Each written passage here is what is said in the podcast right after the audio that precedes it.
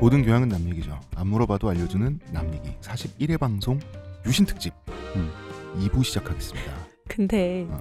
맨날 특집이야. 아, 우리 특집이지. 어. 맨날 어, 뭐만 하면 맨날 특집이야. 우리 다 특집이지 뭐. 웃겨. 유신 특집. 특집을 준비하는 마음으로 네. 이 부 시작하겠습니다. 어느 한 편도 건성으로 준비한 적이 없습니다. 아, 그렇습니다. 그건 당연하죠. 어, 그렇지만 망한 에피소드가 있다. 우리 마음처럼 안 되니까. 아, 그렇습니다. 자, 의문의 그녀 시온님. 안녕하세요. 그리고 문화평론가 이동규 대표님. 안녕하십니까. 저는 작가 홍대선이고요. 일 부에서는 일본의 하급 부사들 이야기로 저희가 끝마쳤잖아요. 네. 이제는 번으로 들어가 봐요. 음. 그 나와바리로. 지금 저희가 이 부 방송에서 중심이 되는 두 주인공들은 사스마번의 하급 무사들과 조슈번의 하급 무사들이에요. 도사번은 뭐 아무것도 아직 안 하고 도사번은 나중에 등판합니다. 음. 왜냐하면 세력도 약했고 작기도 작고 여기가 어, 일단 사스마와 조슈를 얘기해야 됩니다. 사스마는 큐슈에 있죠. 옛날에 해적들이었습니다. 이 사람들. 음. 조슈는 혼슈에 있죠. 네. 자, 지리가 달라요. 지리가 다른데 이게 혼슈가 본토에 있기 때문에 혼슈 아닌가요? 그렇죠. 혼이 본주. 그 본, 음. 음, 본자라서 음. 큐슈는 구주라고 해서 이제 좀 더 작은 섬이죠. 네. 음. 사스마와 조슈는 사이가 나빴단 말이에요. 왜냐하면 둘이 손잡고 유신을 일으켰다. 이게 역사적 팩트인데 사이가 나빴던 것도 팩트예요. 음. 일단 지리가 다르죠. 문화도 달라요. 서로 사투리도 완전히 달라요. 그리고 워낙 크고 강성한 번들이었어요. 경쟁 의식도 있어요. 자, 그런 상태에서 서로 원래 친구도 아니었어요. 음. 각자 각자 우리 번만큼은 서양 세력에 밀리지 말자라고 해서 각자 근대화를 했단 말이야. 음. 이 근대화는 뭐냐면 막부를 타도해야 되잖아요. 음. 되게 웃겨. 막부를 타도하려면 칼 들고 어떻게 막부를 타도해요. 일본 전국을 지배하고 있는데. 그럼 서양제 총이라면 어, 쓸만할 것 같은데 이렇게 돼요. 밉지만 그들의 것을. 응, 조낭양이잖아. 서양 오랑캐를 물리치자고 해놓고 조낭양이를 하기 위해서 서양에서 무기를 수입해요. 사스마번과 조슈번 둘 다. 아, 그건 이제 실리적인 후퇴지. 아니, 그 처음부터 음. 양제잖아요. 양, 음. 양의 것을 또 우리가 취하게 뺐잖아. 음, 근데 그러면은 여기서 서양 물건을 쓰냐 마냐가 중요한 게 아니라 타도 막부가 되는 거죠. 네. 네. 예, 그렇습니다. 잠깐 광고 듣고 오겠습니다. 오, 아로니아진, 당신은 누구죠? 뉴 아로니아진이 출시되었으니 먹는 자마다 피로회복과 심찬 하루를 얻으리로다. 정말 먹는 족족 몸에 좋은 건가요? 어찌하여 마음에 의심이 일어나느냐. 먹거라. 그리하여 건강이 너와 함께할지어다. 내가 약은 음침한 골짜기로 지날지라도 항산화 효과가 나와 함께하심이라. 아멘. 국내, 국내 최고 합리화, 최다, 최다 판매, 판매. 평산네이처 뉴 아로니아친. 사스마의 무사들은 싸움을 무지막지하게 잘했습니다. 음. 어떻게 잘했냐? 해적 출신이라서 그런 건가요? 음, 연관이 있어요. 잇본, 한방으로 유명했습니다. 어. 사스마의 검술은 방어술을 가르치지 않는 것으로 유명했습니다. 그만큼 공격을 중요시했거든요. 일격필살이라 그러죠. 검을 한번 뽑아서 바로 상대를 베는 것으로 유명했습니다. 음. 그 유명한 발도술 아닌가요? 발도술의 그죠? 근거지가 바로 이곳입니다. 어. 왜 이렇게 공격을 중요시했냐면 자, 큐슈는 옛날부터 해적의 근거지죠. 기본적으로 함상 전투는 음. 균형을 유지하고 배, 배 위에서 스텝을 밟아가면서 검술을 하기가 힘들어요. 음. 그래서 한 번의 기합으로 상대를 단번에 베버리는 검술이 발달할 수밖에 없어요. 그래서 임진왜란 때 조선군이랑 명나라군이 귀신 시마즈라는 말을 했거든요. 시마즈가 이때 당시에 사스마를 다스린 영주 가문의 성이에요. 그 상대를 제압한다는 정도의 목적이 아니라 그냥 아예 죽여버리는 게 목적인 거겠네요. 그러면 어쩔 수 없이. 아니, 전쟁터에서는 다 죽이지. 어, 어. 이 사람들이 너무 세니까 백병전에서 사스마의 시마즈군이 너무 천하무적이니까 조선군이랑 명나라군이 학을 뗐다고. 음. 그래서 이 큐슈의 부사들이 조선초 명초에 중국 남부 일대를 약탈했는데 상대를 못했어요. 명나라 관군들이. 그래서 원앙진이라는 아예 그 집단 대형을 따로 만들어가지고 상대를 했잖아. 음. 이 원앙이 그 금슬 좋은 새 원앙 있죠? 네. 이게 뭐냐면 떨어져서 개별 행동을 하는 순간 너는 바로 죽는다는 뜻이에요. 음. 그 정도로 검술을 잘 썼습니다. 잘, 나 이거 잘 안 됐을 것 같아. 원앙이 실제로는 금슬이 안 좋거든요. 아, 원앙진은 대성공입니다. 음. 그랬군요. 네. 사스마의 사무라이 비율은 전 인구의 이십오 퍼센트. 많기도 많았어요. 그렇네요. 그치, 귀족인데. 어쨌든 어. 하급 귀족이라도. 자, 이 분노한 사스마의 하급 무사들은 천팔백육십이 년에 사건을 일으킵니다. 사스마의 영주의 행렬이 지나가는데 마침 마주쳐서 지나가던 영국 상인들이 그냥 지나간 거예요. 음. 원래는 말에서 내려서 얘를 표해야 되거든요. 그렇죠. 바닥에 이렇게 엎드려서. 어, 막 말에서 내리기만 했어도 이런 일이 안 벌어졌는데 하급무사들은 당시의 일본인들의 스트레스가 서양에 대한 열등감, 그 다음에 음. 자존심 상한 상태가 굉장히 심했다고. 그래서 우리를 얼마나 깔보면 이런 짓까지 할까 이런 음. 생각을 해서, 사실 영국 상인들 입장에선 다인명 행렬인지 뭔지 알게 뭐야. 음. 그런데 어쨌든 사무라이들이 영국 상인들을 공격해요. 그래서 한 명을 베어 죽이고 두 명에게 중상을 입힙니다. 이게 강남 거기 가가지고 영어 강사 지나가는데 내가 이 참판공파 몇 대 쏘는데 이런 주먹으로 두드겨 패는 거지. 이 나쁜 이 생목인 양놈 새끼 코쟁이 새끼 이러면서. 한국말 해봐 새끼야. 그러니까. 자, 보통 이러면 피해를 당한 선진국이 아주 좋아하죠. 아주 좋아해요. 아주 예. 좋아하죠. 자, 이 불평등 조약도 더 뜯어낼 수 있고요. 돈도 뜯어낼 수 있고. 그래서 영국은 말이죠. 일곱 척의 함대를 보내서 협박을 해요. 음. 그냥 큐슈 앞바다에 둥둥 떠 있는 거지. 음, 사스마 앞바다에. 음. 계속해서 그 음. 긴장을 조성하는 거죠. 어디네 죽을러 살래. 우리 어. 굉장히 화났어. 어. 이런 건데 이때는 사스마본도 이미 증기선 세 척을 수입해서 운용하고 있었어요. 음. 영국은 협박이 안 통해. 음. 그러니까 이 증기선을 납포해버려요. 음. 이 기껏 수입한 증기선을. 돈이 얼만데 한 척에. 음, 한 척에 돈이 얼만데. 사스마는 이때 당시에 이미 근대식 무기 공장을 돌리던 중이었어요. 음. 무기 공장을 돌려? 이게 무슨 스타크래프트야? 아, 돌리고 있었어요. 빨간 꽃, 노란 꽃. 어. 돌리고 있었어요. 나머지 칠십오 퍼센트의 주민들이 죽어나는 거지. 음, 그러니까. 음, 왜냐하면 사스마 말이죠. 이미 병영 국가를 만들어 버렸어요. 음. 사스마 자체를 미니 유신, 메이지 유신 일본 제국을 만들어 버린 거예요. 음. 그래서 전투가 벌어지는데요. 어떤 전투냐면 이거를 영어권에서는 가고시마 폭격전이라고 하고요.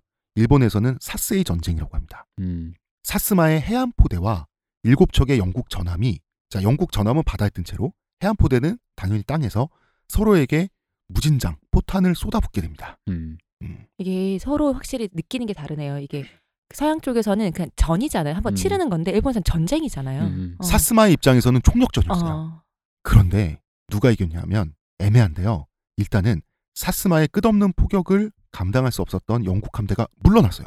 음. 라고 일본에서는 얘기합니다. 음. 냉정히 말해서 석탄이 떨어져서 간 거예요. 아, 연료 채우러. 증기선이니까. 음. 증기선은 석탄을 막대한 양을 쓰거든요. 그런데 물러난 건 물러난 거죠. 그럼요. 음. 자, 사스마는 시가지와 거주지가 전부 붙었어요. 기껏 만들어 놓은 근대식 무기 공장 사라졌어요. 음. 어쨌거나 영국을 물러나게 한 거예요. 음. 그렇죠. 뭐 우리의 내가 얼마나 피를 흘렸든지 장기가 몇 개 없어져도 음. 일단은 이게 얼마나 큰 사건이었냐면요. 영국은 당시 세계 최강의 국가였어요. 음. 해가 지지 않는 나라 아니에요. 그런데 일본은 후진국 중에 후진국이죠. 당시에. 그런데 이 후진국의 일개 지방 정부에게 물러난 거예요. 음. 그러니까 사스마는 지금 그 모든 동네가 초토화됐는데도 사람들 막 덴노헤이카 반자이 외치고 난리가 난 거예요. 이기긴 했으니까. 이기긴 했으니까. 그리고 천황한테 칭찬도 받았어요. 베트남 전쟁 때도 막 생각나고 그러네요. 이 당시 천황은 막부에 불만이 있는 하급무사들을 아주 예뻐했거든요. 왜냐하면 그 천황이 직접 통치하는 나라 만든다고 젊은 애들이 그러니까 안 그래도 예쁘잖아. 아이고 기다리고 있으면 나한테 주겠다는데. 알아서 준다는데. 지금. 좋지. 어, 어. 다 차려갖고 이렇게 먹을 수 있게 계속 어. 앞에까지 떠준다는데. 얼마나 귀여워. 그럼. 어. 그리고 서구의 뉴욕타임즈 같은 신문에 보면 이게 다 일면에 나와요. 음. 이 사건이. 그리고 이 함대 지휘관은 빅토리아 여왕 앞에 끌려갑니다. 근데 난 아까 네. 서양에서도 이게 나왔다 그랬잖아요. 근데 이제 각자 보는 시각이 다르다 그랬잖아요. 음, 음. 하, 이 당시에 폭스 티비가 있었다면 라는 생각이 갑자기. 아, 영국을 제외한 나라에서는 깨소금 맛이죠. 음, 그러니까. 어. 저 새끼들 뭐 할 줄 아는 것도 없고 맨날 아이 고소해. 어. 그래서 말만 번지르. 사스마는 천황한테 칭찬받고 음. 함대 지휘관은 빅토리아 여왕한테 혼났습니다. 음. 음, 당연히 혼나야지. 게다가 민간인 거주 구역까지 음. 공격해놓고 어 이렇게 비신사적으로 영국이 신사의 나라인데 민간인 거주 구역에 대포를 쏘다니 라고 말을 했지만 영국이 신사의 나라래 어, 라고 빅토리아 여왕이 말은 했지만 음. 말은 했지만 사실 져서 욕먹은 거죠. 네. 음. 그렇지. 그런데 자존심이 바닥까지 추락한 영국 측에 낭보가 날아옵니다. 사스마번이 배상금을 지불하겠다는 거예요. 알아서. 어, 이런 명분상 이긴 게 되잖아요. 그치. 배상금이라는 음. 게 진 쪽에서 이긴 쪽에 주는 건데. 음. 왜 배상금을 지불했냐라고. 위로금도 하면, 아니고. 어, 그러니까. 영국 무기에 놀래서 그래요. 영국과 싸울 게 아니라 영국에 배워야 되지 않을까라는 이런 그 이야기가 돌기 시작한 거예요. 사스마가. 아무리 그래도 접근이 잘못됐어. 위로금으로 갔었어야지. 아니, 뭐 이게, 배상금이면 어때? 근데 이게 이제 그 당시 아마 서로 간에 이게 사실 이, 이 맥락상으로 보면 이제 휴전 협정한테 화친 조약을 맺으려고 에이. 어떤 돈도 조금 주면서 이쪽 아. 위로금조를 준 건데 내가 봤을 때 서로 간에 각색한 것 같아. 아. 왜냐면 이 사람이 얘들이 머리가 있을 텐데 얘들이 그치. 대놓고 배상금이라 그랬겠어요. 어, 어. 딱 보니까 영국이랑 에이, 배워야 영국에서는 배상금이라고 한 그랬겠지. 거고. 그랬겠지. 영국에서는 배상금이라 나는 위로금이고. 왜냐면 지금 보면 영국에 배워야 한다는 건 우리 이제 친하게 지내자 이 얘기잖아요. 음, 음, 싸워서 음, 이제 음. 서로 득볼 거 없고 음. 니들도 뭐 우리도 힘들었지만 너네도 지금 뭐 아니지 않냐 이렇게 했, 했던 거지. 뇌물 아니고 용돈 아니었니? 이렇게 가는. 그러니까. 그래서 사스마 입장에서는 배상금을 지급하는 조건이 무기를 영국이 팔아주는 조건이었어요. 음.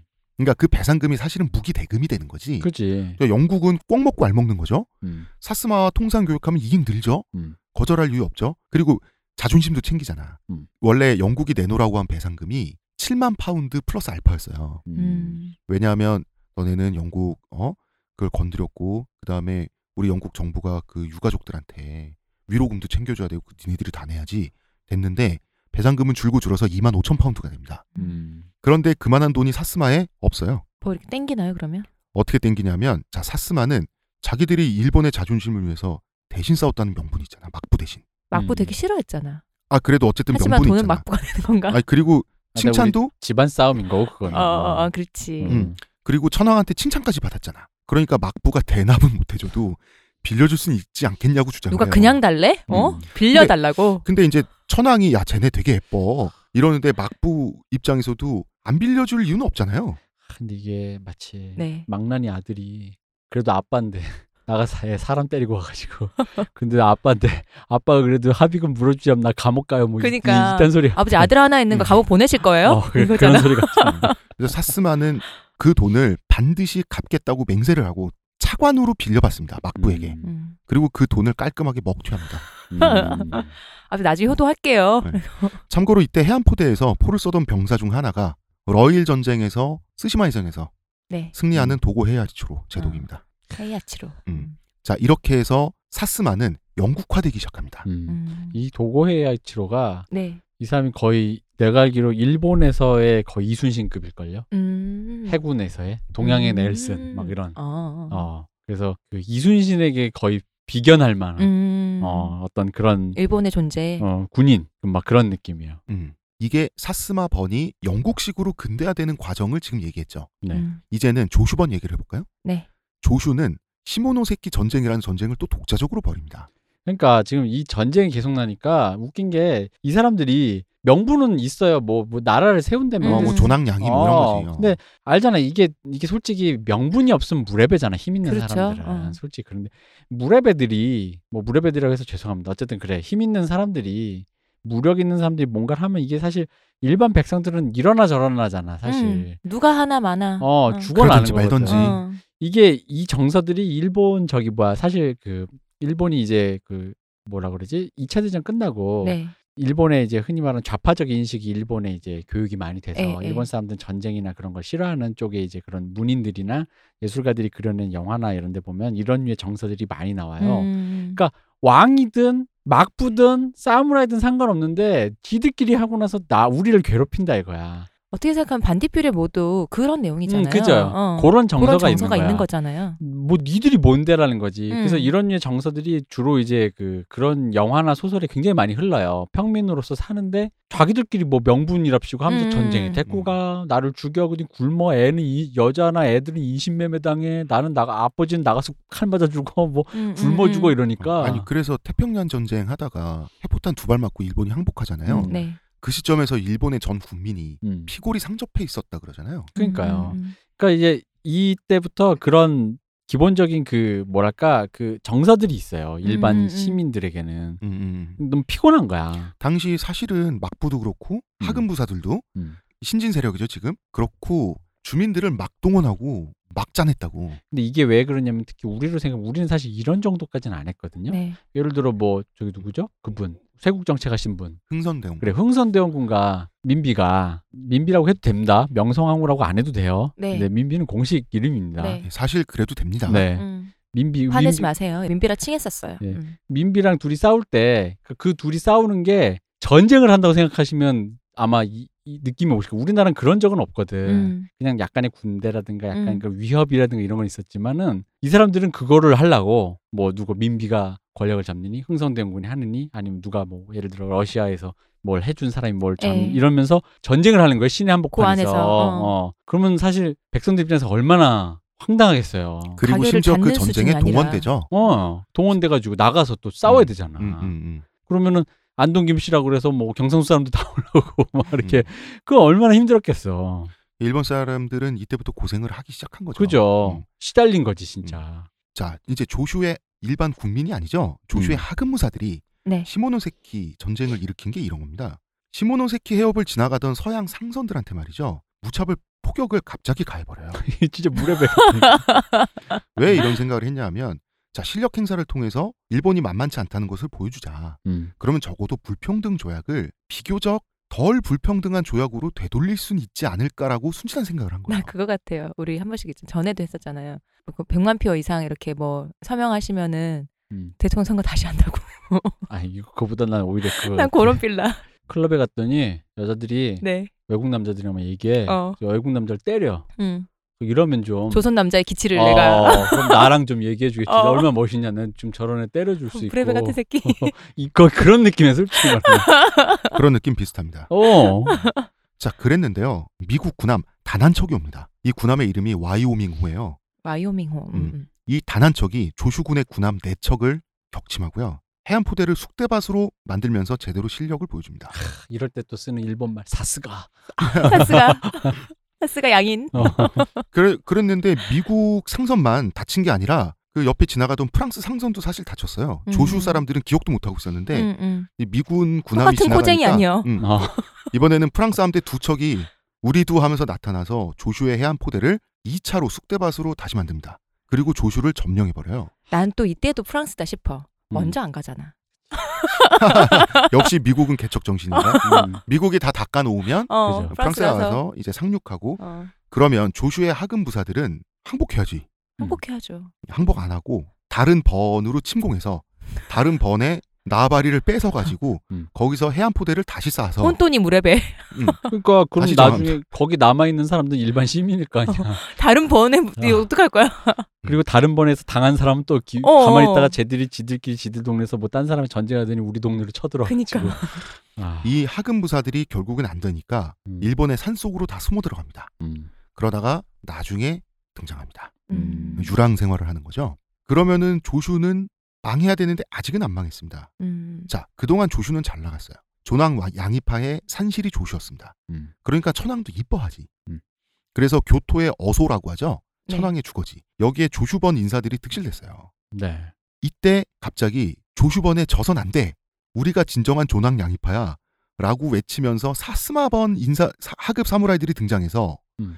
교토의 조슈 세력을 모조리 실각시킵니다. 이게 그분들들은 기분 나쁘겠지만 그냥 느낌상으로는 거의 그런 거죠. 그러니까 그분들을 똑같다는 게 아니라 네네. 우리 친박과 친친박과 진, 진박과 어... 막 그거 나올 때 있잖아요. 어, 우리가 천황을 더 사랑해. 어, 그러니까 어, 어, 어. 조슈는 그런 느낌이네요. 예, 교토에서 갑자기 떨거지가 된 거예요. 음. 그럼 고향에 돌아가야 되잖아. 그런데 천황폐하는 우리와 함께 있을 때 가장 행복하죠. 그래서 조슈로 그냥 돌아가는 게 아니라 천황을 납치해서 조슈로 데려가려고 그랬네. 그러다가 그 조슈가 그런 짓을 계획한다는 소식을 천황이 듣게 됩니다. 음. 야, 이 개새끼들아, 그건 아니지. 근데 조슈의 입장은 아닙니다. 천황 폐하를 위해서라도 잘 생각해 보세요. 음, 이게 최선이에요. 조슈에 저희랑 같이 가시면 알게 됩니다. 이렇게 되는 거예요. 음. 누나 누나 사랑하잖아. 음. 그러니까 천황은 그분. 그래서 천황은 조슈 애들을 예뻐하다가 이제 안 되겠는 거야. 누가 저놈 좀 잡아 족치라. 음. 이렇게 된 거예요. 음. 근데 이때부터 천황은 자기를 위한답시고 혹은 자기를 위하거나 자기에게 뭔가 다른 걸 한답시고 내 이름을 가지고 얘기한 어, 사람들? 그런 사람들이 이상한 이런 식으로 미친놈들 이렇게 뭔가 자기를 위협해요 오히려. 어. 그런 게 많아요. 음, 그래서 조슈는 사랑스러운 천황폐하를 자기 조슈번으로 납치하기 위해서 모신다고 교토를 습격합니다. 음. 교토에서 치열한 시가전이 벌어졌는데요. 조슈군이 말이죠. 네. 황궁에 진입하는 데까지 성공했어요. 음. 그런데 이때 사태를 관망하고 있던 사스마의 사무라이들이 우리를 칭찬해 주신 천황을 빼앗기면 안 된다. 음. 그러면 이때는 조슈 군들은 조슈 그 사람들은 황군이랑 싸운 거겠네요. 막부군이랑 싸우죠. 막부군이랑. 음. 그래서 갑자기 반조슈 연합군의 사스마가 가담합니다. 음. 이때 조슈와 무사들이 모조리 도륙당합니다. 사스마니까. 음. 그리고 여기 이때 이제 아이즈번이라는 번도 등장하는데 이 사건은 금문의 변이라고 합니다. 음. 이 금문이 이제 황궁의 입구죠. 음, 음, 음. 그런데 변이 일어난 거죠. 금문이란 반점 너무 많아서 갑자기 웃겼네요. 네. 아 그냥 얘기해버리죠. 이 전투에서 그 유명한 신선조, 음. 그다음에 신생구미. 아, 예, 아이즈번 무사들이 또 조슈 사무라이들을 도륙하는데 큰 활약을 합니다. 그때 같이 음. 사스마번과. 예. 이 얘기 좀 있다고요? 네. 자 신선조 나왔습니다. 이 네. 신선조, 신선조 나왔습니다. 사실 일본 또 그 낭만 어떤 검사의 어떤 그 모델 중에 하나인 거죠. 음. 이게 너무 미화가 돼가지고 어. 미화 심하게 됐죠. 근데 미화 아니 사실 뭐 이 사람들이 뭐 어쨌든 간에 뭘 하려고 자경단이 일종의 자경단이잖아요. 근데 이 사람들이 뭐 뭘 하려고 하다가 어쨌든 믿고자 하는 바를 위해서 그게 잘 됐든 잘못됐든 간에 이게 뭔가 열심히 갔다라는 거에서 그걸 이제 낭만적으로 음. 생각하는 그리고 게다가 일본 특유의 이걸 뭐라 하더라 그 언더독들을 좀 더 칭송해 주는 거, 네. 약간 이렇게 약자 혹은 그러니까 장렬하게 쓰러져간 어, 실패자들을 그런 거를 그러니까 어. 언더독이 그 음. 투견에서 싸 진 그 개를 언더독이라고 하거든요. 그죠. 이긴 개는 탑독이라고 음. 하고, 그러니까 언더독 이펙트가 음. 이펙트 맞나? 어쨌든 언더독 그게 지, 왜 패자를 더 응원하게 되는 마음. 그쵸. 그런 마음을 얘기하는 거잖아요. 그런 그 일본에 특히나 그런 정서가 있어요. 네. 그걸 이제 일본 사실, 용어로 음, 있는데 뭔지 기억이 안 나네. 근데 지금. 사실 그런 정서는 삼국지에도 있어요. 네. 그러니까 알게 되게 사람 기본적인 심리잖아요. 음, 음. 그래서 일본 만화 같은 거 보면 왜 그 소년탐정 김정일도 그렇고 주인공이 명민하지만 좀 바보로 나오잖아요. 왜 음. 이런 이런 캐릭터 되게 많지 않나요? 그죠. 그런 느낌, 언더독 느낌을 좀 내는 거 아닌가. 네, 뭐 저는 신선조의 그 어떤 명분이라는 걸 미화했다 이런 걸 뭐라 그러는 게 아니라 음, 그럴 수 있죠 그거는. 음. 단지 외모가 너무 미화했다. 그건 사실이에요. 어, 너무, 이, 이때 아직 작았잖아. 어, 너무 미화가 됐어. 너무 이게 너무 정도가 아니라 너무 거의 박명수가 엑소가 되는 수준을. 어 맞아. 그런 무한도전 팀이 엑소가 어, 되는 수준으로 미화가 됐다. 맞아 맞아. 뭐 대중문화의 외모 인플레이션은 어쩔 수가 없습니다. 아, 그렇습니다. 자, 조슈 무사들은 말이죠. 교토에서 떼죽음 당했죠. 네. 그런데 고향에서는 남은 무사들은 서양의 사 개국 연합함대, 음. 프랑스, 미국, 네덜란드, 영국이에요. 조슈의 마지막 남은 해안포대 그리고 수비시설을 완전히 잿더미로 만들었어요. 또 일본말 할 수 있죠. 여기서. 맞아요. 얘들 곤조가 있어. 근성이 있어. 단 한 문의 대포도 남기지 않고 철저히 파괴됐습니다. 그러니까 기껏 서양 근대화 해놨더니 그러니까. 제로가 된 거야. 음. 이때가 천팔백육십사 년입니다. 그러면은 조슈는 완전 망한 거지. 음. 자, 그쵸. 자 막부에 밟혔죠. 천황한테 미움받게 됐죠. 납치한다고 막 음. 하다가 천황 입장에서 얼마나 깼겠어. 서양 연합 함대한테 짓밟혔죠. 그리고 경쟁 관계이던 사스마 무사들한테까지 짓밟혔잖아. 거기서 연합군이 조슈번에 배상금을 요구합니다. 음. 삼백만 불. 어마어마하잖아요. 그러니까 이게 어마어마한. 우리로 치면 예를 들어 지금으로 치면 가장 큰 도시가 뭐야? 서울과 부산이라고 치면. 네. 부산 애들이 서울 와가지고 다시 잘해보겠다고 뭐, 뭐, 뭐 하다가. 하다가 부산에서 또 다른 나라 애들이 와가지고 또 어어. 거기서 전쟁하고 지들끼리 또 전쟁하고 해서 결국 부산 하나의 그 부산 없어졌어요, 뭐 어, 없어지고 사고 쳐가지고 돈도 돈대로 내고 원정군 음. 수비군 양쪽 방면에서 다 전멸당하고 그러니까 서울 갔던 애도 죽고 음. 있던 애도 어, 죽고 있던 애도 죽고 그런 거죠. 이때 독이 오른 조슈의 하급 무사들이 네. 막부에 복수를 합니다. 이게 더 웃겨. 우리한테는 그만한 돈이 없다고 하면서 음. 사실 다 뻥인 줄 알지만 이런 뻥을 칩니다. 우리는 사실 다 막부가 시켜서 그런 건데. 아 그래. 즉 이거는 신호를 보낸 거죠. 아, 뒤통수 음. 이렇게 쳐야지. 어, 막부를 갈구면 돈이 나온다. 음. 막부는 돈이 있잖아요. 음, 음. 그러면 어차피 일본을 지배하는 세력은 막부니까 모든 책임은 막부가 져야 된다는 논리를 들이밀면 사 개국 연합함대는 삼백만 불을 삥 뜯을 수가 있죠. 음. 막부는 이 생돈을 다 뜯깁니다. 돈을 받는 게 중요하니까요. 음. 자, 이후 조슈는 막부의 뒤통수를 치면서 막부와 척을 지게 되죠. 막부와도 척을 지는. 그렇죠. 그러면서 이제 이 조슈는 다시 복구를 해야 될 거 아니야. 어. 그러니까 이제 서양 세력에게 항구를 개방해야 돼. 그래서 시모노세키항을 멋대로 개방합니다. 왜 개항을 했냐면 조슈도 스시마와 똑같아요. 음. 서양을 배우지 않으면 큰일 나겠다고 느낀 거예요. 음. 자, 다시 말하지만 당시 일본은 한자 문명권 세계에서 고립됐죠. 막부는 서양 세력에 쩔쩔매죠. 그런 상황에서 천황폐하만 바라보고 있었는데 천황한테도 찍혔어. 서양을 물리치기 위해서라도 서양을 배워놔야 나중에 안 죽을 거 아니야. 사스마번과 입장이 같아진 거죠. 같아지면서 조슈는 다시 쑥쑥 성장을 하게 되는데요. 막부가 가만히 있을 리가 없죠. 그렇죠. 마음대로 항구를 개방했으니까요. 아 그리고 개겼고 뒤통수 쳤고 아, 그렇죠. 삼백만 달러도 삥 뜯겼고 천팔백육십오 년에 막부가 군대를 조직해서 조슈를 완전히 폐허로 만들기 위해서 출병을 합니다. 근데 이게 난 궁금한 게 예. 지가 지들이 개겨서 전쟁을 해놓고 그러니까 이 막부가 시켜서 그런 건데요라는 말이 통하나? 아니 이게 이 문원리가 어떻게 되는 거예요? 사개국 연합함대 사령관 입장에서도 음.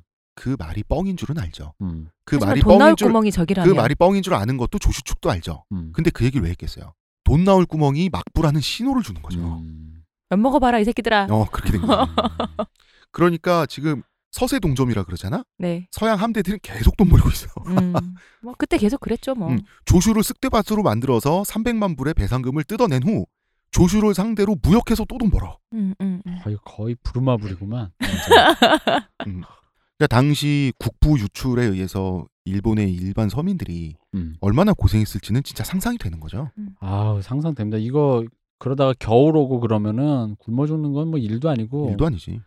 그 아이간 그 할복의 그 영화를 보시면 정말 거기 이제 최근판 리메이크판에선 그 대나무로 죽는 네. 그 되게 불쌍한 무사가 에이타인데 음. 그 잘생긴 에이타인데 에이타가 너무 가난해서 나오는 어. 그거 에이타를 좋아하시는 분들이라면 정말 몰입해서 보실 수 있을 거예요. 우리 에이타가 자 막부가 조슈를 일 차 정벌 하는데요. 네. 조슈는 도저히 싸울 여력이 없어요 이제. 음. 음. 그리고 이제 다시 잘 살기 시작했는데 부국강병 하고 있는데 조슈번이. 음. 자 부국강병이라는 게 틀린 말이 아닌 게 지방 정부지만 번국입니다. 네. 네. 음.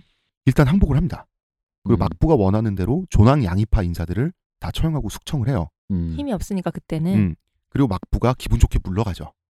그치. 그러고 나자 아까 말했던 조슈 바깥에서 개인적으로 산속에 숨어서 유랑하던. 조슈번 출신의 하급 무사들이 모조리 결집합니다. 음. 조슈번에서 조우해서 다시 쿠데타를 일으켜서 조슈를 재탈환합니다. 막부는 이제 막부는 진짜 정말 열이 받았죠.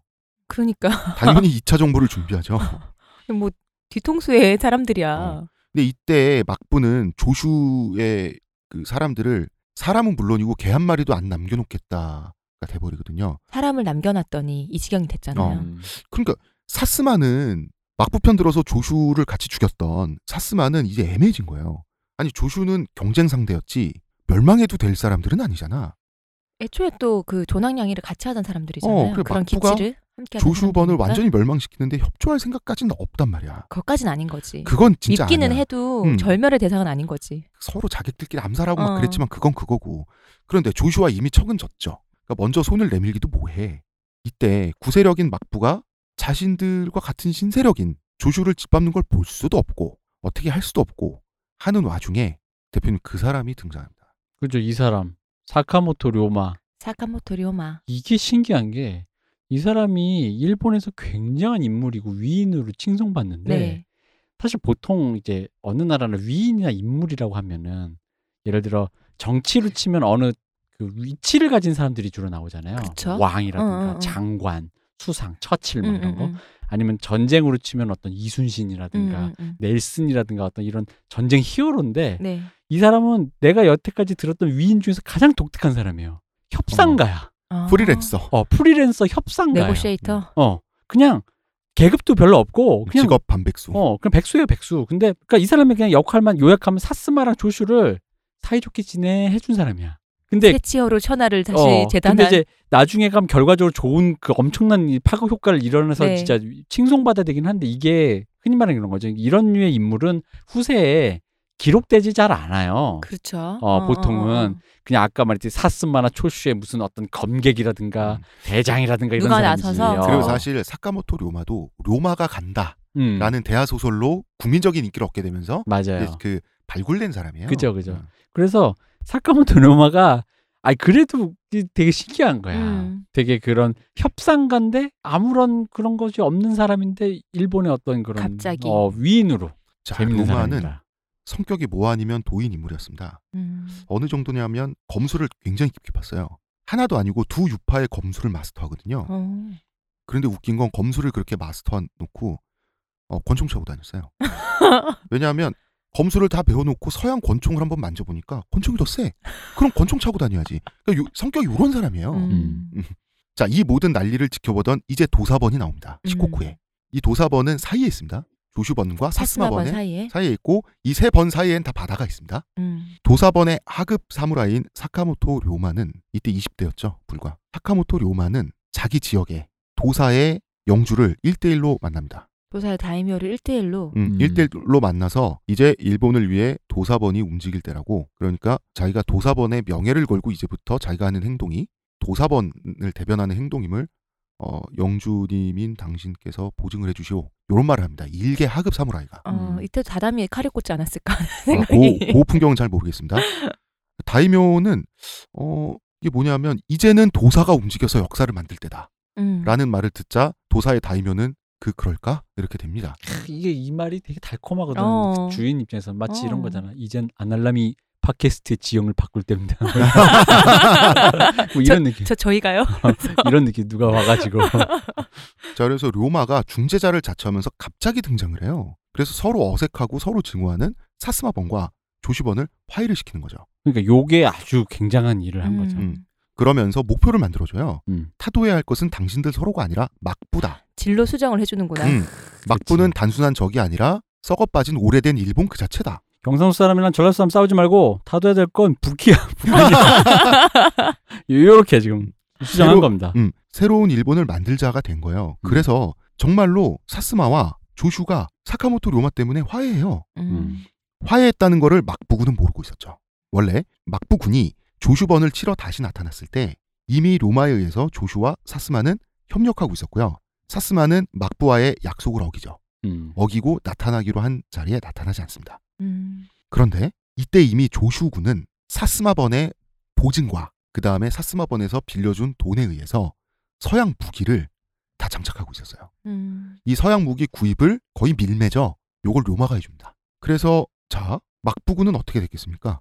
안녕. 안녕이 되는 겁니다. 자, 일단 사스마와 조슈의 동맹을 사스마 조슈 해서 사초동맹이라고 합니다. 음. 음. 자, 중재자가 생기니까 일사천리로 동지가 됐고요. 조슈번 입장에서는 아 그래도 사스마번 이거 못 믿겠는데 했는데 정말 안 나타난 거야.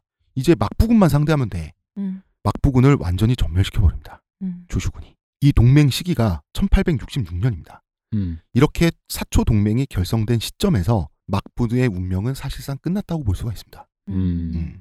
사실 막부 입장에서는 싸워주는 게 유리한데 그들이 힘을 합쳐버리면은 그죠, 어마어마해지니까 이제이잖아 이게 어. 오랑캐들끼리 지들끼리 어. 싸워가지고 지들끼리 그래야 되는데 크, 아는 손을 거죠. 잡아버리니 음. 자 이때가 천팔백육십칠 년이고요 음. 이 사초 동맹이 자 조슈번이 그 막부 군대를 조슈에서 에도로 쫓아버린 거죠. 네. 막부의 근거지는 에도니까 네. 어, 에도 막부니까 자 이 사초 동맹은 드디어 정치적 행동을 하기 시작합니다. 지금까지는 번단위로 움직였어요. 음. 그럼 이게 일본의 신정부도 아니고 번국의 미니정부도 아니잖아. 음. 이 번과 저 번이 손잡고 있으니까 이건 당이에요. 음. 정당이라고. 정당엔 강령이 있어야 될 거 아니에요. 이 강령은 막부 타도. 음. 그, 혹은 막부 토벌이라 그래서 토막파라고 합니다. 음. 토막파. 음, 무섭다. 어, 무섭다. 무섭다. 막부를 토막는. 어. 그래서 사초동맹이 결성되고 사초동맹의 결성 목적은 막부타도다. 그러니까 사팔팔오 모임도 아니고 어. 라임 오지고요. 어. 이러니까 네. 막부는 어 이건 아닌데가 돼버리죠. 음. 이게 다 죽게 생긴 거야. 막부 입장에서는. 사초동맹에는 명분이 있어야죠. 이 명분은 통치권을 천황에게 온전히 돌려드리자. 그죠. 아, 천황님은 참 음. 귀찮다. 천황님 정말 좋았겠다. 어, 우리 일왕은 귀찮다 진짜. 자 막부는 일단 사초동맹의 명분부터 없애야지 시간을 벌어야 될 거 아니에요. 음. 그래서 대정봉환이라는 묘한 사건을 일으키는데요. 대정봉환. 네. 네. 네. 봉환은 다시 돌려드리는 거죠. 봉직을. 음. 자 이건 뭐냐면 쇼군이 천황에게 위임받은 통치권을 되돌려 드린다는 뜻이에요. 그렇죠. 이게 총리가 대통령 다시에게 다시 음. 다 주겠다. 그런 거죠. 거죠. 혹은 영국의 수상이 음. 어 영국의 내각제를 수상... 하다가 여왕님께 다 그렇죠. 드리기만. 음.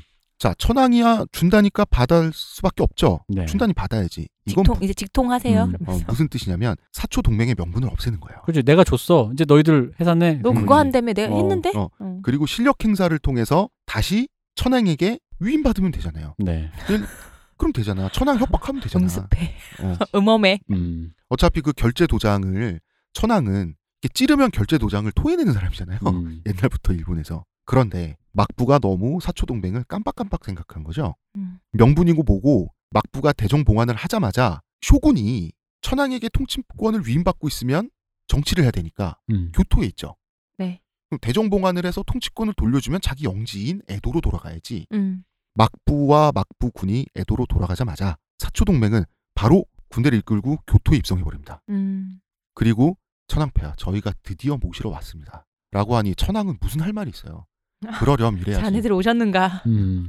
제대로 막부의 뒤통수를 쳐버리죠. 이때가 천육백팔십칠년 십이월입니다. 정정합니다. 천팔백육십칠년입니다. 홍작가는 천구백년대 성애자입니다. 또한 숫자에 취약합니다. 따라서 연도가 나오면 신중하게 들어주세요. 쿠데타의 성공을 일단은 하게 됩니다. 에도에 막부 세력을 그대로 남겨둔 채 도쿄를 음. 먹은 거예요. 막부가 가만히 있을 리는 우리가 없죠. 천황의 사람이 되면 되니까. 그렇죠. 어. 자, 그러면은 막부가 가만히 있을 가능성은 존재하지 않죠. 그렇죠. 그래서 내전이 발생합니다. 보신 전쟁, 우리 발음으로는 무진 전쟁이라고 하는 신정부군하고요 막부군의 전쟁이 벌어지는 거죠. 또 전쟁들. 또, 어. 또 전쟁이 다 내전입니다. 그러니까 이래가지고 사십오년 원폭 맞을 때까지 또 바깥 애들랑 전쟁하고 또 음, 전쟁하고 음, 또 전쟁하고. 음, 음. 그러니까 에도 시대가 가끔 보면은 되게 풍요로웠던 시대, 실제로 풍요로웠지만 풍요로웠어요. 풍요로웠던 시대로 묘사하는 이유 중에 하나가 이게 좀 그나마 이렇게 음. 살만했던 거지. 네네네. 이렇게 먹고 살고 막 풍요롭고 막 근데 이제 그 뒤로 막 전쟁하고 어. 이렇게 먹고 살기 힘들고 그러니까 이게 지금 벌써 우리가 지금 이게 몇십 년 사이 얘기밖에 안 했는데 지금 지들끼리 얼마나 많이 싸운 거야 이게 지금. 음. 음. 자, 신정부군은 사초동맹 플러스 도사아번의 군대죠. 네. 그런데 당신은 뭐 일반 주민들을 징집해서 군사훈련시키고 이런 시스템이 없으니까 이 하급 사무라이들이 다 모이니까 삼천명이에요. 음. 음. 그런데 막부군은 프랑스식으로 근대화된 군대를 만 오천명을 보유하고 있었어요. 음. 그럼 막부가 이겨야 되잖아. 네. 이게 각 그 자기들마다 따로따로 다 한 거죠. 음. 사스만 영국이었잖아요. 어, 사스마... 막부는 프랑스식인 거잖아요. 막부는 프랑스식, 조슈버는 독일식, 음. 사스마는 영국식. 각각 자기들끼리 다 한, 나라 하나씩 이렇게 잡고 이렇게 한 거죠. 그렇죠. 음. 그러다가 이제 이렇게 섞이는 건데 음, 음. 막부군은 프랑스식의 소청 보병대하고요. 그다음에 창과 칼로 무장한 정통 사무라이 군으로 양분돼 있었어요. 음. 어떻게 보면 좀 전문화됐다고 생각해야 되나요? 아, 이게 패착이었습니다. 어. 왜냐하면 사초 동맹과 사초 도사 동맹 네. 이 세 번의 하급 부사들은 총 쏠 땐 쏘고 백병전을 할 땐 검으로 싸우고 보직이 나눠져 있지가 않으니까 더 잘 싸우죠. 일당백이네요 진짜. 그렇죠. 어. 이 전쟁에서 바람의 검심 주인공의 실존 모델 가와카미 켄스케라는 정정합니다. 가와카미 켄사이입니다. 이 사람의 이름이 바람의 검심에서는 뭡니까? 켄신. 켄신. 히무라 켄신. 히무라 켄신이 된 거죠. 네. 유격 검사로 싸웠어요. 유격 음. 검사가 뭐예요? 자, 이 사람은 잠깐만요. 유신 지사니까 네. 당연히 신정부군 편이죠. 그렇죠. 예, 예. 유격 검사는 특공대죠. 말씀드렸지만 총은 연기나죠. 냄새나죠. 소음이 나잖아요. 그렇죠. 네. 칼만 찬 간편한 복장으로 전장 주변에서 적 지휘관을 이제 목을 베기도 하고요. 백병전 상황에선 전쟁터에 갑자기 나타나서 난입해. 그리고 사라져. 안 보여. 그리고 밤에 자는데 적의 막사에 등장해서 장군을 죽이고 사라져. 또 이제 총 쏘고 대포 쏠 땐 사라져. 좀 그런 느낌이에요. 그 게임할 때 이제 음. 그 뭐지? 짜서 레이드 짜서 가잖아요. 그러면 네. 앞에 무리에 있으면은 그 주변을 돌면서 돌려깎기 한다 그러죠. 음. 돌려치면서 주변을 착착 없애고 다시 뒤로 빠졌다가 착 없애고 뒤로 빠진 그 돌려깎기 하는 느낌이에요. 이렇게 정통으로 계속 중앙으로 팍 들어가서 싸우는 게 아니고 주변에서 계속 배회하면서. 한마디로 목숨 같은 거 중요시 안 하는 사람이죠. 음. 이 당시에 일본의 하급 무사들이 다 미쳐 있었어요. 그러니까 조낭양이가 됐든 보수파가 됐든 진보파가 됐든 이 남자는 대의를 위해서 목숨을 두려워하지 않는다라고 하는 사고방식이 만연해 있었어요. 네. 사무라이의 그 정신이라는 그것. 음, 음. 자, 가와카미 켄스케, 바람의 검심의 주인공 히무라 켄신의 실존 모델이고요. 음. 대표적인 유신 지사 중 한 명이자 실제로 검술의 달인이었어요.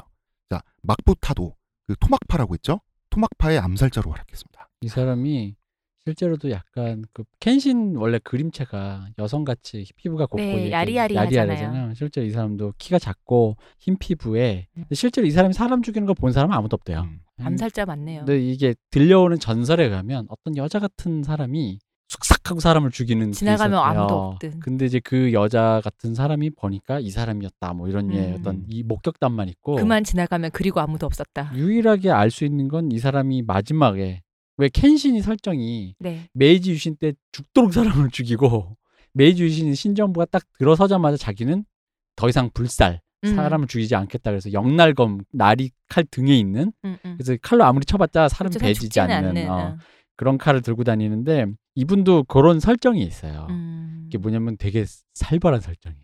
뭐예요? 이 당시 이제 하급 무사들이 모여가지고 하면 술 먹고 하다 보면 이제 젊은 사람들이 아까도 좀 이십 대 뭐 삼십 대잖아. 그러니까 막 막 술 먹다 보면 끌어오르잖아. 그럼 네. 우리도 치면 뭐 우리로 치면 이런 거잖아. 왜 문재인이 뭐 최순실이 어. 하면서 막 이렇게 막 화가 났을 거 아니야. 어. 근데 이제 사쿠마 쇼잔이라고 이 당시 당대 이제 정치가가 있었는데 네. 그 놈을 어떻게 하면 우리로 치면 이런 거야. 만약 저랑 필동님이랑 뭐래 앉아가지고 최순실을 그랬더니 이 사람은 진짜 그 실제 켄신 설정처럼 술을 안 먹는 사람이었거든. 음. 조용히 듣고 있다가 말도 별로 없었대. 딱 나갔다 온 거야. 음. 근데 보자기에 그 사람 목을 아이고, 그새 음, 목을 들고 온 거야. 근데 너무 놀랐지. 이 사람이 엄청 거물이에요. 어. 그냥 동네 무례배가 아니라 말하던 그 사람이 어, 진짜 우리로 치면 문재인 뭐 이런 사람이에요. 어. 거물인데 갑자기 나갔다가 대낮에 곧 대낮에 근데 잠깐만 소피 좀 이러고 어, 나갔다가 다 낮술 먹고 있는데 어. 와가지고 쓰고더니 이 사람이 아닌가 그러더니 근데 그 얘기를 하면서 얘기를 했대. 뭐냐면 자기는 사람 뵐 때 다 수수깡 갖고 인형 같다고 그랬대. 그러니까 뵐 때 별 느낌이 없었대. 음. 근데 이 사람은 뵐 때 느낌이 감촉이 왔다는 거야. 음. 이 사람 아마 진짜 내가 괜한 사람 당대 호거를 어. 굉장히 영웅이 될 사람을 뵌 것 같다라는 생각에 칼을 이제 그다음부터 이제 잡지 않다고 어, 음. 불사를 했다라고 음. 그러더라고.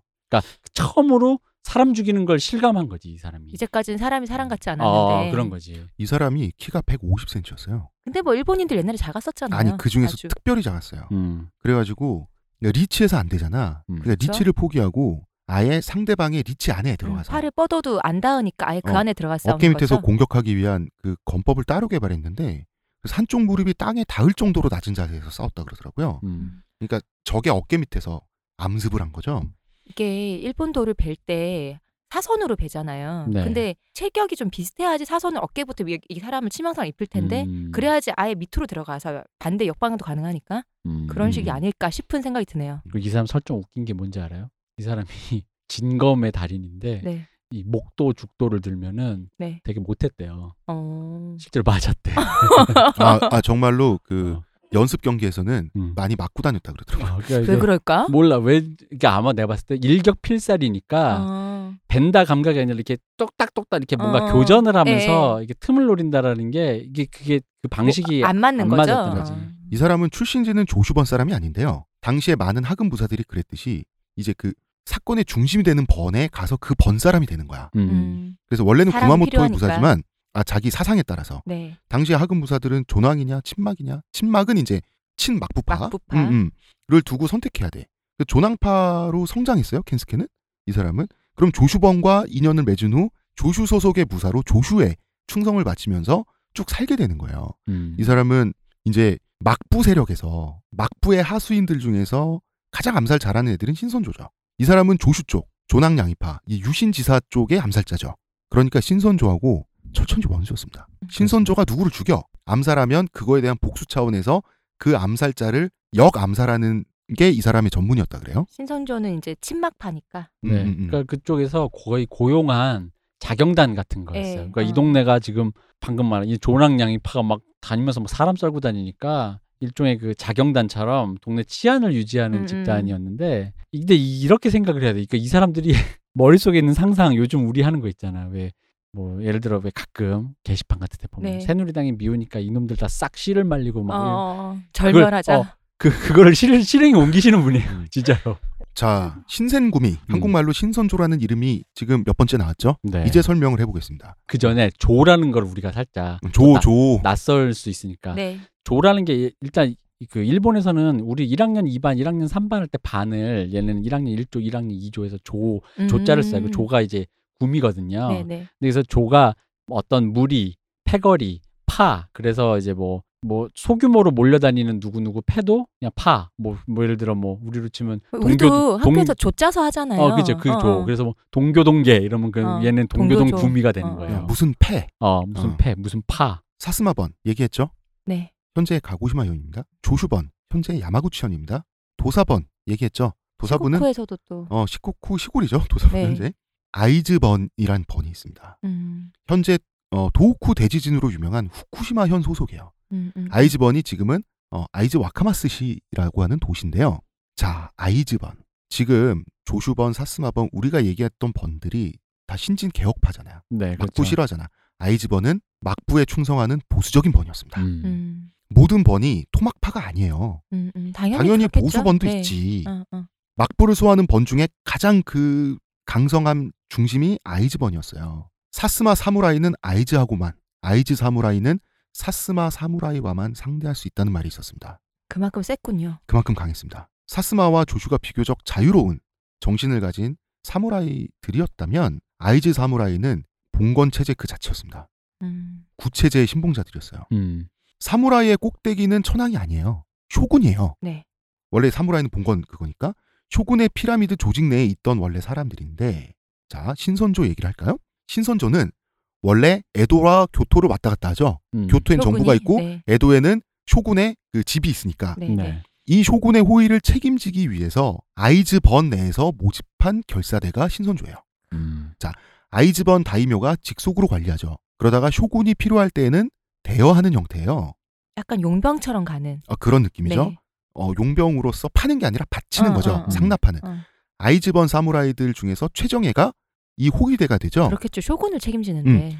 지금 이야기하는 천팔백육십 년대 이 난리통 속에서 이름을 신선조라고 바꾼 거예요. 음. 그리고 특수 목적의 암살단으로 활약하게 되는 거예요. 음. 자, 아이즈의 사무라이들은 자기들의 직속 다이묘 한 다리만 거치면 바로 쇼군에 부하죠. 음. 그러면 음. 자부심도 대단하죠. 그리고 무엇보다 에도 시대 내내 쇼군 덕에 반백수가 아니었어요. 이 사람들은. 음. 물론 에도에서 모집되고 다른 데서도 신선조가 모집됐지만 출신지는 다양해도 자, 직속은 쇼군인 거죠. 그렇죠. 그리고 어. 직직속은 아이즈의 번주. 어, 어. 음. 그러니까 이 사람들은 이때 당시에 겉으로는 에도와 교토의 치안을 담당해요. 음. 속으로는 뭐합니까? 방첩활동하고 암살하고 스파이하는 거죠. 이 사람들 태도는 거의 종교적이었어요. 일본의 보수적 가치, 쇼군을 충성해야 되는 이 봉건적 가치를 지켜야 되기 때문에 내부 순수성 논쟁이라고 하죠. 누가 더 쇼군을 사랑해. 그래서 내부에 헌병을 뒀어요. 진정성. 내부에 헌병을 둬가지고 사상이 의심되잖아. 이 내부 헌병이 내부 사람들을 암살하는 거예요. 그래서 원래 순수한 신, 사람만 남기려고 신선조가 미화가 많이 됐는데 사람을 많이 죽인 걸로 자기들 안에서의 그 군기를 다지려고 자기들 안에서 의시, 사상이 의심스러운 사람들을 처리하는 것도 너무 많아가지고 음. 그거가 비율이 비등비등했다라는 얘기도 있어요. 아, 적과의 싸움에서 죽은 사람들보다 어, 암살로 어, 죽인 어, 사람과 어, 그런 안에서, 얘기를 어. 신선조 내부의 헌병이면서 방첩대원이면서 암살단 암살자면서 신선조를 대표하는 검수 스승이었던 사람이 바람의 검심에 나오는 사이토 하지메 되겠습니다. 이 사이토 하지메는 또 실물, 이 실명 그대로 바람의 검심에 어, 나와요. 실존 인물이에요. 근데 역시 이분도 미화가 많이 됐기 때문에 이 그, 그 어, 엑소로 나오는 어, 거죠, 그렇죠. 얼굴이. 엑소로 나옵니다. 이분도 어, 굉장히. 근데 이 사람 이 사람도 굉장한 사람이다. 그러니까 이게 뭐랄까 이게 좋게 말하면 뜻을 자기 뜻을 끝까지 굽히지 않고 가는 낭만적인 사람이고 음. 뭐 나쁘게 얘기하면. 참 답답한 사람. 그렇지. 어. 어. 근데 그럼에도 불구하고 사이토 하지메 정도는 굉장히 유연한 편에 속해요. 왜냐면 나중에 이분이 경찰이 돼서 이 사람은 정말 그러니까 어떤 정부에서 충실한 그 뜻을 따라서 치안을 담당하는 거가 목표였던 사람이에요. 음... 그러니까 막부가 됐으면 막부 시 아니 막부가 아니라 그 신정부가 됐으면 신정부 싫어해야 되잖아. 근데도 신정부가서 경찰하면서 너희 놈들 새로운 질서인데 이런 무례배 새끼들 이러면서 어... 이제 또 걔들 또 때려 죽이고 그랬다고. 음. 음. 무진 전쟁, 보신 전쟁 이야기하고 있었죠. 네. 자, 막부와 신정부 네. 세력이 붙은 내전인데 만약에 신정부 세력이 졌으면 메이지 유신은 없죠. 음. 음. 다시 쇼군이 지배하는 거지. 그런데 신정부 세력이 이겼단 말이야. 이때 당연히 신선조도 그리고 아이즈번의 쇼군파, 쇼군에게 충성하는 신선조, 아이즈번 부사들도 무진 전쟁에 참가하죠. 그런데 무진 전쟁에서 이 보수파가 지잖아. 네. 쇼군파가. 이때 아이즈번의 부사들이 엄청 죽임당합니다. 음. 아무래도 그래야겠죠. 음. 적이니까. 음. 자, 이 무진 전쟁의 세세한 전황을 모두 설명한다는 건 말이 안 되죠. 네. 자, 아무튼 막부 세력은 일본 열도를 관통해가면서 후퇴를 거듭합니다. 음. 그, 그렇게 패배를 했는데 결국 마지막에 도쿠가와 가문의 쇼군은 가문의 영지인 에도를 에도까지 내놓겠소. 목숨만 살려주시오라는 조건으로 무조건 항복을 하게 돼요. 음. 그런데 쇼군이 항복했으면 쇼군을 모시는 사람들도 같이 항복해야 될 거 아니야. 그렇죠. 아이즈번 사람들이 그런 사람들이 아니야. 우리는 남아서 쇼군 대신 싸우겠다. 아니 싸워서, 쇼군이 됐대잖아. 싸워서 쇼군을 깝깝한 것들아. 다시 모시겠다. 사무라이 정신. 쇼군은 이미 됐대잖아. 항복했는데 어. 아니야 항복한 상태의 쇼군은 행복할 수 없어.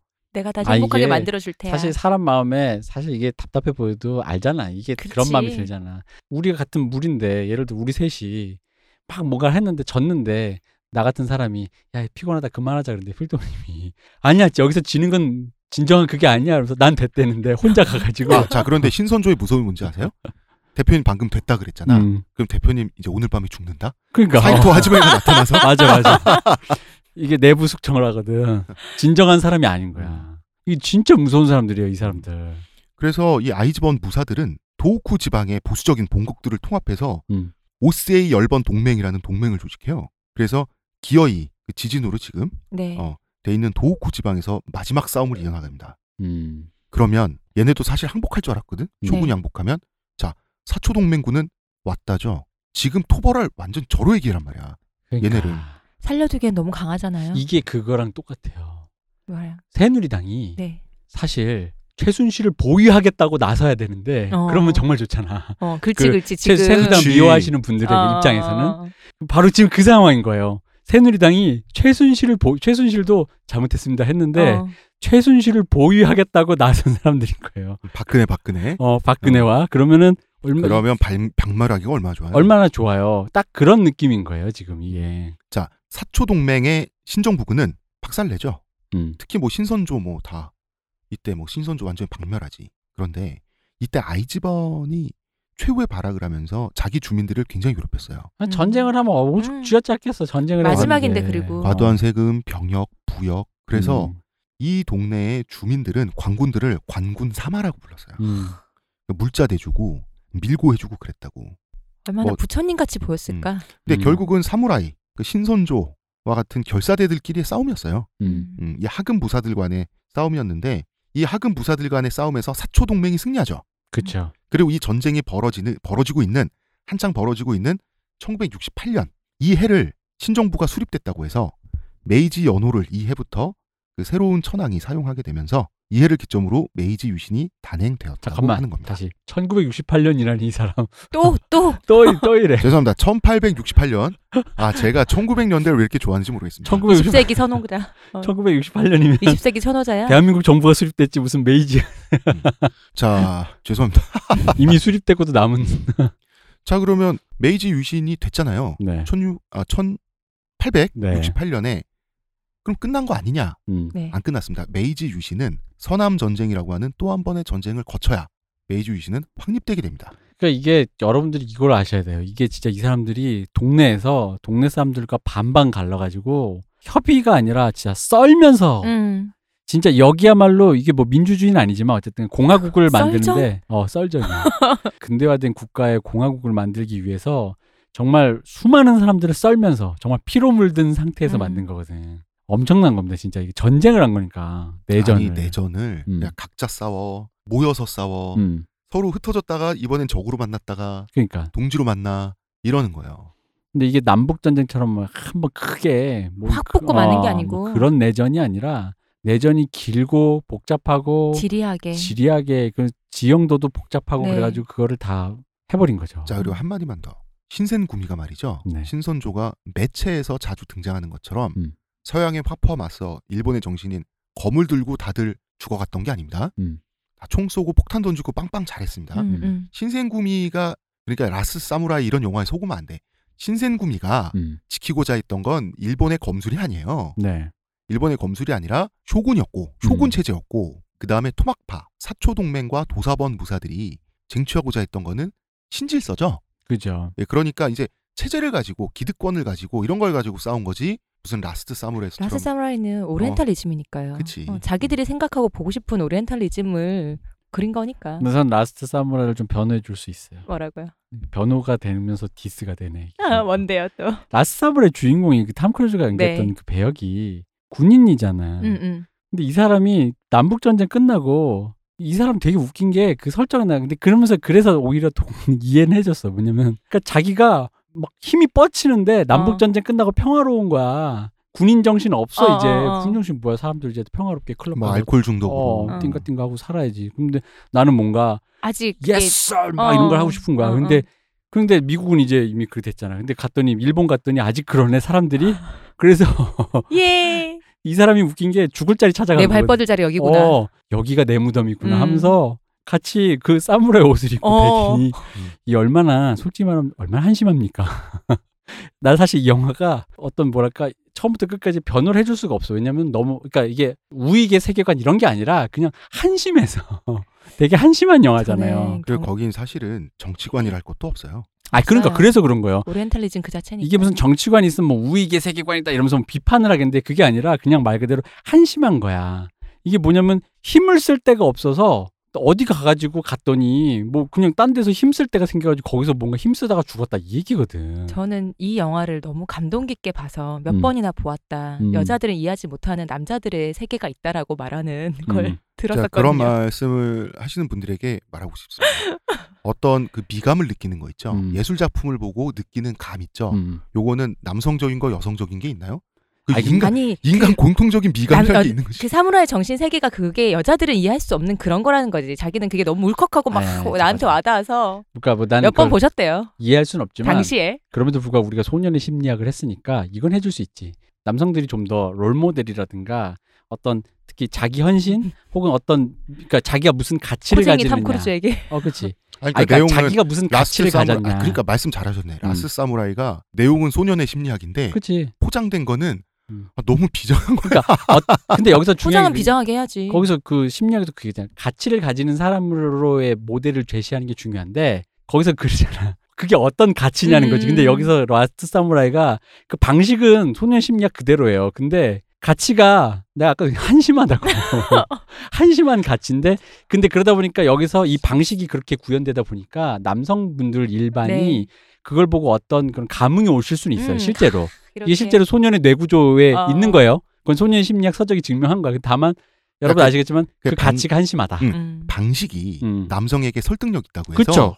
그 방식이 인도하는 목적이 자동적으로 아름다워지진 않아요. 어. 그거를 좀 구분해야 되는데 자, 이 라스트 사무라이라고 하는 영화가 서남전쟁을 모델로 한 겁니다. 그렇습니다. 세이난 전쟁. 이 서남전쟁을 거쳐야 메이지 유신은 그 완성되는 겁니다. 그 싸그리 음. 죽잖아요. 그래서. 그래서 이 이야기를 이제 내일 삼 부에서 할 거고요. 네. 일단 자 일 부는 유신의 잉태, 음. 이 부는 막부에서 유신까지, 그리고 내일 삼 부에서 유신의 탄생 음. 이야기를 하면서 또 우리가 알고 있는 유명한 어, 인물들의 얘기를 또 재미나게 나눠보면서 조금 더 이야기를 해보도록 하겠습니다. 유신 진짜 난장판이네. 네. 난장판이에요. 이제 삼 부로 가잖아요. 네. 더 난장판입니다. 근데 사실 새로운 체제가 지금의 우리가 결과론적으로 보지만 체제가 하나 새롭게 바뀐다라는 게 보통 일은 아니잖아요. 어떻게 보면 당연한 결과죠. 음, 당연한 네. 결과인데 그런데 사실은 그 메이지 유신이라는 당연한 것 자체가 과정. 칼을 쓰고 사람들을 엄청나게 죽여가면서 단행된 개혁이고 음. 그러다 보니까 메이지 유신, 유신헌법 체제 하에서 일본은 자연스럽게 군국주의 국가가 됩니다. 그렇습니다. 물을 숭상하는. 왜냐하면 또 이게 기본적으로 뭐가 있냐면 약간 얘들이 그러니까 일종의 우리 용어로 발해가 난 지점이 음. 그게 있어요. 신정부를 만든다라는 건 공화국이거든요. 음, 음. 근데 공화국이라는 거는 그러니까 얘들이 그 당시에 이제 많이 봤던 건 해봤자 미국 아니면 프랑스 아니면 영국인데 음. 미국은 이제 뭐 대통령제죠. 근데 그, 그건 아마 이해가 안 됐을 거야. 음. 왕이 음, 그 음. 대통령이 왕이 아니라는 게 음, 이해가 안 됐을 거야. 뽑는다고? 어, 어. 이해가 안 돼. 그러면 아마 영국식 모델. 그래서 일본 진짜 영국 좋아하잖아요. 음. 영국의 왕이 근데 사실 생각해보면 막부 체제가 근대 영국의 체제예요. 음, 음, 음. 왜냐하면 왕이, 일왕이 허수아비적인 존재고 네. 수상이 따로 있는 거야. 네, 네. 그치. 어, 근데 쇼군이 수상이잖아. 어, 음. 근데 근대화된 그, 그 신문물을 들여오는 건 맞는데 심, 새로운 세계를 만든다고 해놓고 다시 중앙 집권제로 돌린다는 거야. 와, 영국으로 치면 그 뭐죠? 그 카노, 무슨 굴욕이야? 그 왕 모가지 댕강대고 막 그거. 영국의 그 이전 시대로 돌리겠다는 네. 얘기거든요. 그러니까 이게 뭐랄까 엇박자가 나버린 거예요. 어, 어, 어. 그러니까 신정부를 세우는데 왕 중심으로 간다? 이상하죠. 이상하죠. 그런데 어. 거기에서 이 바, 만드는 방식 자체가 피로 물든 길을 간다? 그러다 보니까 왕 중심으로 뭉치면 뭐가 돼요? 이게 하, 알겠지만 집단주의. 그, 집단주의가 음. 되고 거기다가 여기에 이제 그 근대 국가, 민족주의 국가 요 뽕까지 딱 음. 근대 민족주의 국가라는 그 여러분 아시겠지만 민족주의 국가 민족주의라는 건 이 근대의 발명품이에요. 네. 이 뭐 애초에 그런 거 없어요. 뭐 단군 그런 거 아니에요. 그 신라 사람들이 들으면 이렇게 웃음, 코웃음 쳐요. 뭐라고? 백제들이랑 우리랑 한민족이라고? 그러니까. 뭔 개소리야 이런 거. 우리 아리거든. 네. 부여 사람들 들으면 웃어요. 그런데 아 그러니까 이제 어떤 문화적 공동체성이나 음. 이런 운명 공동체성 같은 걸 느꼈죠. 그러나 음. 민족 국가란 건 달라요. 어. 그렇죠. 민족 국가라고 음. 하는 거는 민주주의. 공화국제 이런 거랑 다 연관돼 있는 거기 때문에 어 뭐 그렇습니다. 그래서 그 뽕을 맞고 점점점 이렇게, 이렇게 가다가 걷잡을 수 없이 예. 아, 나가사키와 히로시마에서 결국은 버섯구름 두 방으로 네. 그렇게 되는데 자, 그 이야기를 삼 부에서 하게 될 거예요. 네. 네. 하게 되고 삼 부는 좀 더 재밌을 것 같아요. 음. 자, 그러면 일단 내일 삼 부에 뵙도록 하고요. 이동규 대표님, 네, 감사합니다. 류시호님, 네, 감사합니다. 수고하셨습니다.